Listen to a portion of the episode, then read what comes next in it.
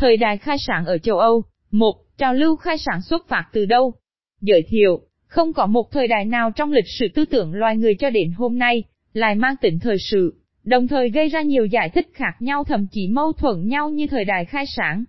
Nhưng dù với xu hướng nào, cũng không ai nghi ngờ rằng, thế giới hiện đại, như chúng ta thấy hôm nay được bắt đầu bằng những thành quả của thời đại khai sản. Đối với người Việt Nam, trong bối cảnh văn hóa và tư tưởng còn thuộc độc quyền nhà nước, và nguồn tin tức về lịch sử văn minh phương Tây còn hạn chế, việc tìm hiểu thời đại khai sản lại càng thú vị hơn. Cho đến cuối năm 2019, chúng tôi sẽ phổ biến chừng 10 bài về đề tài này. Xin giới thiệu với độc giả bài đầu tiên và mong được đón nhận nhiều góp ý, phê bình của độc giả. Tác giả, Tôn Thất Thông. Rồi sẽ đến một lúc, ánh mặt trời trên quả đất chỉ tỏa sáng cho những con người tự do, những người không thừa nhận bất cứ ai là chủ nhân, ngoài trừ lý tính của chính mình.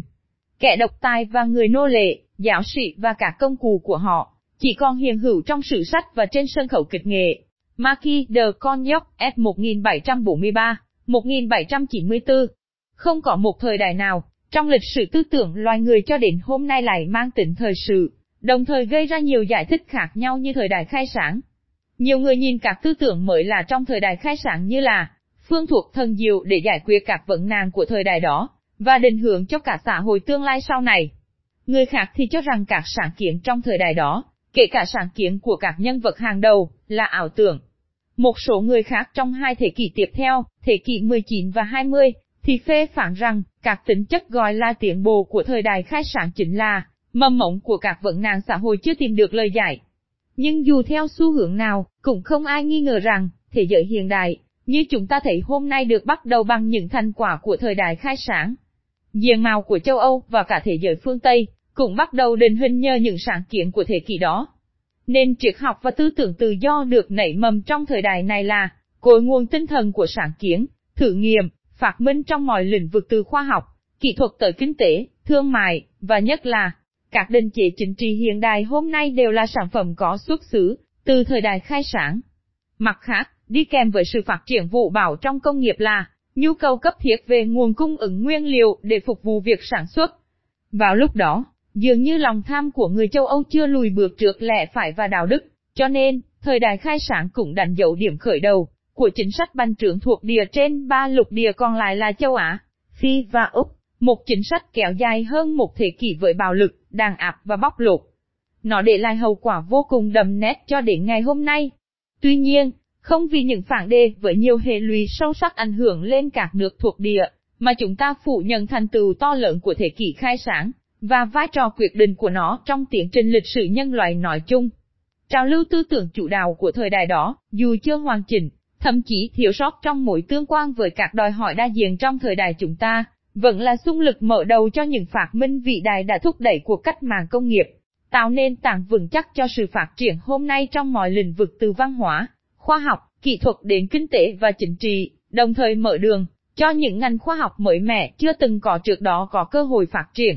Tâm lý học, xã hội học, kinh tế chính trị học chỉ là vài thị dụ điển hình. Khai sáng, hay được gọi trong các ngoại ngữ quen thuộc như C. Eclades Lumiere, Pháp, Enlightenment, Anh, Illuminisme đều có một tính chất giống nhau, ấy là ánh sáng. Như ánh mặt trời buổi rạng đông đẩy lùi bóng tối đêm trước, thì ánh sáng của lý tính trong thời đại khai sáng cũng đẩy lùi mê tín, ngu muội, sự thuần phục cương quyền để dọn đường cho tiến bộ mới, hệ tư tưởng mới, tạo nên những con người mới, các định chế mới. Trong tiếng Đức, thuật ngữ khai sáng, Aufklärung có ý nghĩa rộng hơn, được áp dụng trong rất nhiều lĩnh vực, nhưng đều có ý nghĩa giống nhau, là làm cho mọi chuyện trở nên sáng sủa rõ ràng, từ đó chân lý tất nhiên được hiển lộ. Thuật ngữ này có liên hệ ít nhiều đến tác phẩm nghệ thuật Aufklärung của Daniel Chodorowski, một nghệ sĩ nổi danh của phổ đã sáng tác nhiều tác phẩm liên quan đến thời đại khai sáng. Bức tranh của ông dưới đây, diễn tả một kỳ sĩ dẫn đầu cổ xe ngựa đơn độc đi trên con đường mòn tiếng, về khu dân cư với biểu tượng quen thuộc là tháp chuông nhà thờ. Ở mặt tiền bức tranh là những bóng cây tối tăm tượng trưng cho ngu mùi u ám, những sắc màu nổi bật trong toàn cảnh là ánh bình minh tỏa ra rực rỡ sau rặng núi xa xa, phụ sáng khu dân cư và đánh tan màn sương mờ buổi sáng. Tác giả Chodo Guie khi diễn giải nội dung bức tranh như sau, ý nghĩa cao nhất về lý tính ẩn chứa trong tác phẩm này, cho đến nay vẫn chưa làm, cho mọi người hiểu được tính biểu tượng mang ý nghĩa trong sản phổ quát. Ngoài vân Thái Dương đang vươn dậy, có lẽ vì bản thân vấn đề vẫn còn quá mới mẻ. Chắc hẳn nó sẽ còn tồn tại lâu dài với dạng vẻ đoan trang nhất, tương phản với lớp sương mù che khuất vàng vật. Khi ánh mặt trời đã tỏa sáng, sương mù dày đặc cũng không còn làm gì tai hại được nữa. Để đi tìm nguồn gốc phát sinh trào lưu khai sáng, chúng ta cần xem xét bối cảnh lịch sử và đặc tính xã hội của các vùng văn hóa khác nhau, đặc biệt ở ba nước Anh, Pháp và Đức, nơi trào lưu khai sáng xảy ra rất nhộn nhịp, phong phú và mức độ xung đột cũng rất gai gắt. Ngay từ trước, xã hội châu Âu phản ứng với các trào lưu mới bằng những tốc độ khác nhau, tùy thuộc vào truyền thống văn hóa tại mỗi nước kết hợp với ảnh hưởng của các sự láng giềng. Bước vào thời hiện đại, tại mỗi nước, giới học giả tiên phong tự nhận thức được hoàn cảnh riêng của mình và của người khác trong xã hội, từ đó họ tìm phản ứng cho những biến của thực tế, để hoàn thành nhiệm vụ do chính mình đặt ra trong ý thức cải tạo xã hội. Vì thế, nguyên nhân đưa đến trào lưu khai sáng ở mỗi vùng tất yếu mỗi khác. Tuy nhiên, trên bình diện rộng ở lục địa châu Âu, trào lưu khai sản ở các vùng đều có chung một xuất phát điểm giống nhau, ấy là phản ứng tâm lý của sự khủng hoảng về ba niềm tin, đối với chính trị, tôn giáo và đối với chính bản thân mình. Thứ nhất, về mặt chính trị, châu Âu, từ thế kỷ 17 chứng kiến sự chuyển hóa sâu sắc về quan hệ con người trong xã hội. Các cuộc chiến tranh tôn giáo và nội chiến đã tàn phá sâu sắc cấu trúc xã hội. Dù mỗi nước có những định chế chính trị khác nhau, nhưng trật tự xã hội phong kiến khắp nơi đều đang trên bước đường lung lay sụp đổ, đồng thời tầng lớp trung lưu tư sản ngày càng đông, chi phối đời sống kinh tế trong xã hội, và chừng mực nào cũng làm phân hóa tầng lớp quý tộc, và hàng giáo sĩ vốn dĩ trước đây hưởng nhiều đặc quyền trong chế độ phong kiến. Sự phát triển của giới trung lưu tư sản khởi đầu từ tình hình kinh tế, và thương mại phát triển suốt gần hai thế kỷ, làm cho đời sống sung túc hơn, nhu cầu nâng cao kiến thức nhiều hơn, khả năng tiếp cận giáo dục đại học cũng cao hơn. Nhờ thế, với tri thức thu lượm được, họ dần dần nhận thấy sự bất lực và phi lý của các định chế chính trị có sẵn. Từ đó, ước muốn thay đổi chế độ phong kiến là một yêu cầu cấp thiết không tránh được, mặc dù đa số các học giả đều xuất thân từ giới quý tộc giàu sang, và có quyền lợi gắn bó với chế độ phong kiến đương thời. Có thể nói, thế kỷ 17 và 18 chứng kiến sự vương dày của ý thức hệ tư sản châu Âu, và gắn liền với nó là sự thành hình những chế độ chính trị hiện đại hơn. Thứ hai, về mặt tôn giáo, người châu Âu ở ngưỡng cửa 1500 bắt đầu đặt lại nhiều vấn đề về tôn giáo. Họ vẫn tin vào thường để toàn năng toàn trí, nhưng nghi ngờ những lý giải huyền hoặc của hàng giáo sĩ, nghi ngờ cả tri thức và tình chính danh của giáo hoàng. Những phát hiện mới trong nghiên cứu khoa học tự nhiên, đặc biệt là tư tưởng cách mạng của Nicolaus Copernicus về vũ trụ, đã làm cho người đương thời nghi ngờ thế giới quan và vũ trụ quan của hàng giáo phẩm, vốn dĩ là hệ tư tưởng cứng nhắc. Bất di dịch của triệt lý thần học được quảng bá suốt cả hơn một ngàn năm trước. Lòng tin vào tôn giáo càng bị lung lay hơn sau khi Kitô giáo bị phân liệt vào thế kỷ 16, và gắn liền với nó là làn sóng đàn áp, sát hai các tông đồ thuộc giáo phải khác, đi kèm với nhiều cuộc chiến tranh vô nghĩa mà cao điểm là cuộc chiến, tranh 30 năm khốc liệt ở tiền bảng thế kỷ 17. Nhưng điều làm cho lòng tin giảm sụt nặng nề hơn là, thái độ của giáo hội về những phát hiện mới trong khoa học tự nhiên. Dường như sức ít của ý thức hệ đã làm cho tư tưởng của họ trở nên chật hẹp, trí tuệ trở thành thui chột và họ mất khả năng tiếp thu những điều mới mẻ. Khi những phát hiện của khoa học gia tiến bộ đi ngược lại nền tảng lý luận của giáo hội, thì các tác phẩm liên quan bị cấm phổ biến và tác giả bị tru dập.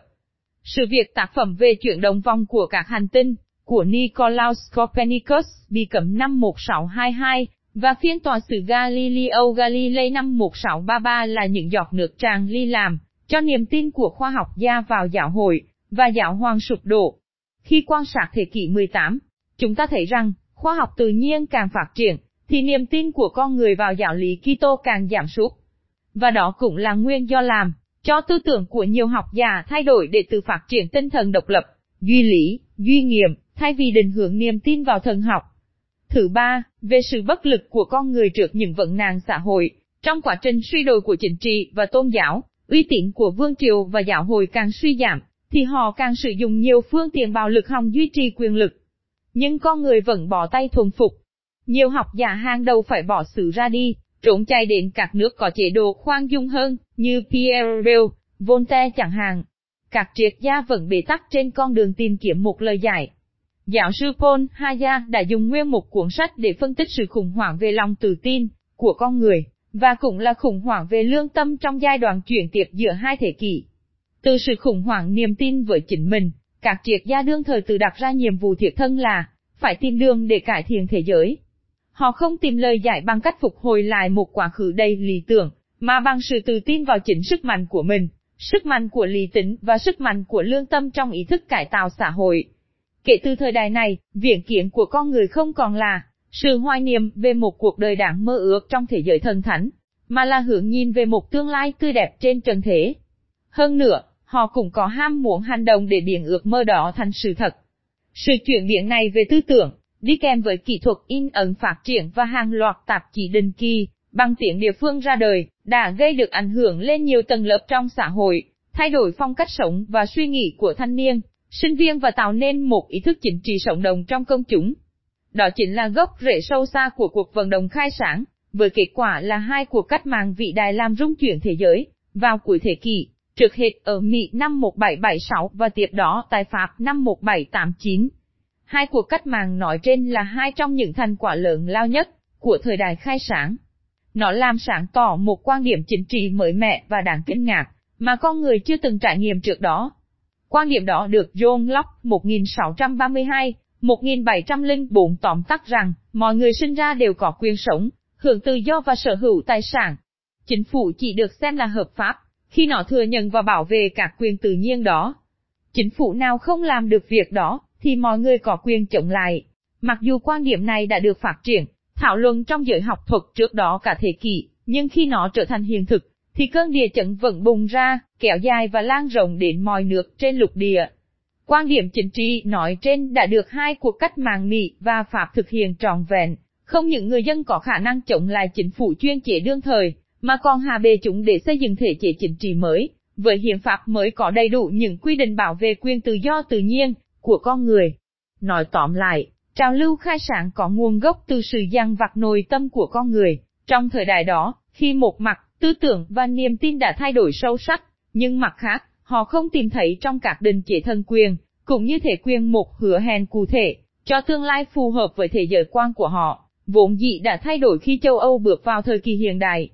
Con đường họ đi cũng không còn mang tính chất thụ động, và thuần túy học thuật của trào lưu nhân bản chủ nghĩa trong thời đại phục hưng, mà đã mang ý nghĩa cải cách xã hội một cách tích cực, bắt đầu bằng sự rèn luyện nhân cách và lý tính cho bản thân, sau đó quảng bá ra đại chúng, chuẩn bị tinh thần và xây dựng lực lượng, để dân dân biển những xung khắc về tư tưởng thành các hoạt động thực tiễn có chủ đích.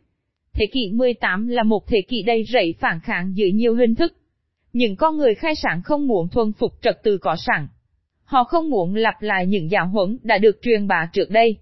Từng cá nhân sẵn sàng ném mình vào cả cuộc đấu tranh cho công lý, cho thành đạt cá nhân, cho danh dự, cho sự thật được kiểm chứng bằng khoa học, cho hạnh phúc của công chúng mà họ là thành viên.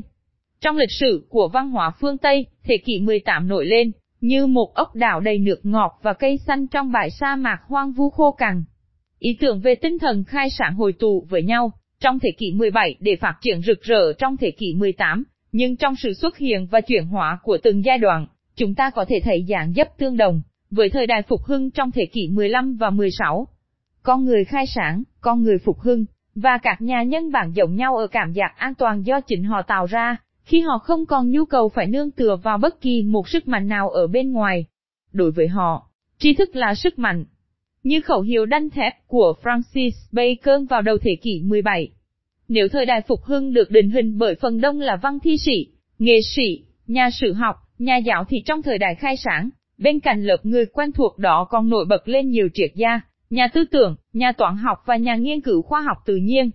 Cũng chính vì thế, so với thời kỳ phục hưng, ý thức độc lập của họ, đối với tôn giáo và các định chế thân quyền được nâng lên một tầm cao hơn, với nhiều phát hiện phong phú trong khoa học làm họ vững tin hơn trong cuộc hành trình mới.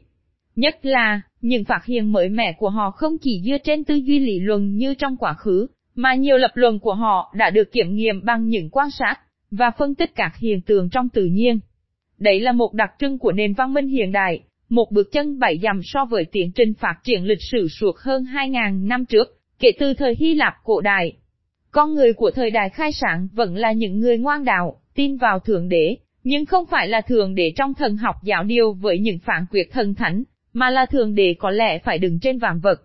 Giờ đây, các yếu tố chi phối mạnh mẽ lên đời sống con người, và tiến trình phát triển của xã hội không còn là mặc khải thần thánh, mà là các khái niệm của chuyên gia, thuộc mọi ngành, từ triết học đến khoa học và kỹ thuật. Điều khác nhau đặc biệt sau chưa đầy hai thế kỷ là, trong lúc phong trào phục hưng xuất phát từ Ý, và chính các nhà nhân bản Ý vạch hướng đi cho các nước châu Âu còn lại, thì ngược lại, trào lưu khai sáng bắt đầu từ nước Anh, nó thăng hoa ở Pháp, tiếp tục phát triển ở Đức và sau đó mới lan tỏa ra các vùng khác trên lục địa. Nước Ý thì mới dè dặt bắt đầu khi trào lưu này đã lên đến đỉnh cao, ở các nước đi tiên phong, mặc dù như chúng ta biết, Galileo Galilei người Ý là một học giả nổi danh, trong buổi bình minh của thời đại khai sáng. Tại sao có nghịch lý này? Điều đó có liên quan gì đến sự việc giáo hoàng, và giáo hồi thiên chúa vẫn ngự trị ở Rome? Nó có liên quan gì đến phiên tòa xử Galilei năm 1633? Trong chương khai sáng và tôn giáo chúng ta sẽ trở lại đề tài này. Nhưng dù sao, khi so sánh hai thời đại phục hưng và khai sáng, chúng ta cũng không thể quên một công trình vĩ đại mà các nhà nhân bản Ý, trong thời đại phục hưng để lại cho các nhà khai sáng sau này thừa hưởng, đấy là ý thức sử dụng tiếng mẹ đẻ trong các tác phẩm văn hóa, cũng như trong một số ít giáo trình đại học. Sự kiện đó đã phá vỡ các rào cản còn lại để con người bình thường, cũng có thể tiếp cận với tri thức.